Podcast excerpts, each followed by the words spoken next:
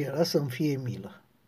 Am auzit o veste, cum că Dragnea are interzis în Statele Unite din cauza actelor de corupție.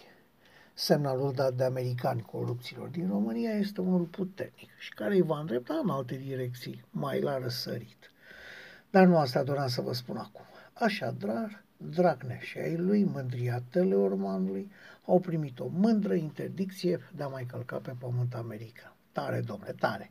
Așadar, biata fica lui Dragnea, care studia muzica, parcă, în Statele Unite, și care acum este în țară, în vacanță, nu se mai poate întoarce la studii. Să lăsăm pe el bătrân și să ne gândim la biata fată, cum îi retează din fași americanii aripile și zborul, și dorința de învățătură și dragostea de carte că vorba aia, caracalului la o aruncătură de băți, distanță de teleorman. Și era să-mi fie milă, dar știți cum? Milă, cu litere mari, milă. Ce să mai spun? Era să mi se rupă sufletul.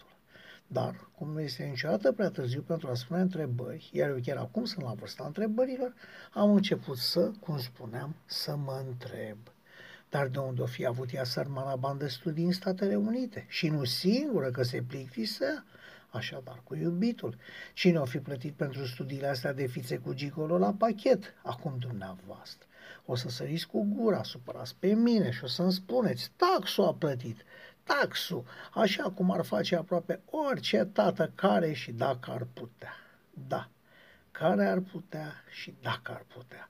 Așa că vă trezesc eu la realitate. Școala cu gigolo la pachet nu i-a plătit ocnașul de dracne, ci dumneata și dumnea ei, și eu și alții cu drumurile proaste, cu școlile mizerabile, cu spitalele tip bolniță, cu poliția coruptă, cu bonurile de masă și de vacanță cu care se închide gura bugetarilor. Așa au fost plătite studiile odrasle și călătoria mult prea scumpului ei iubit. Vă place? Cred că nu, pentru că nici mie nu-mi place. Așa că ah, am înțeles și am renunțat să mai fie milă. Oare greșesc?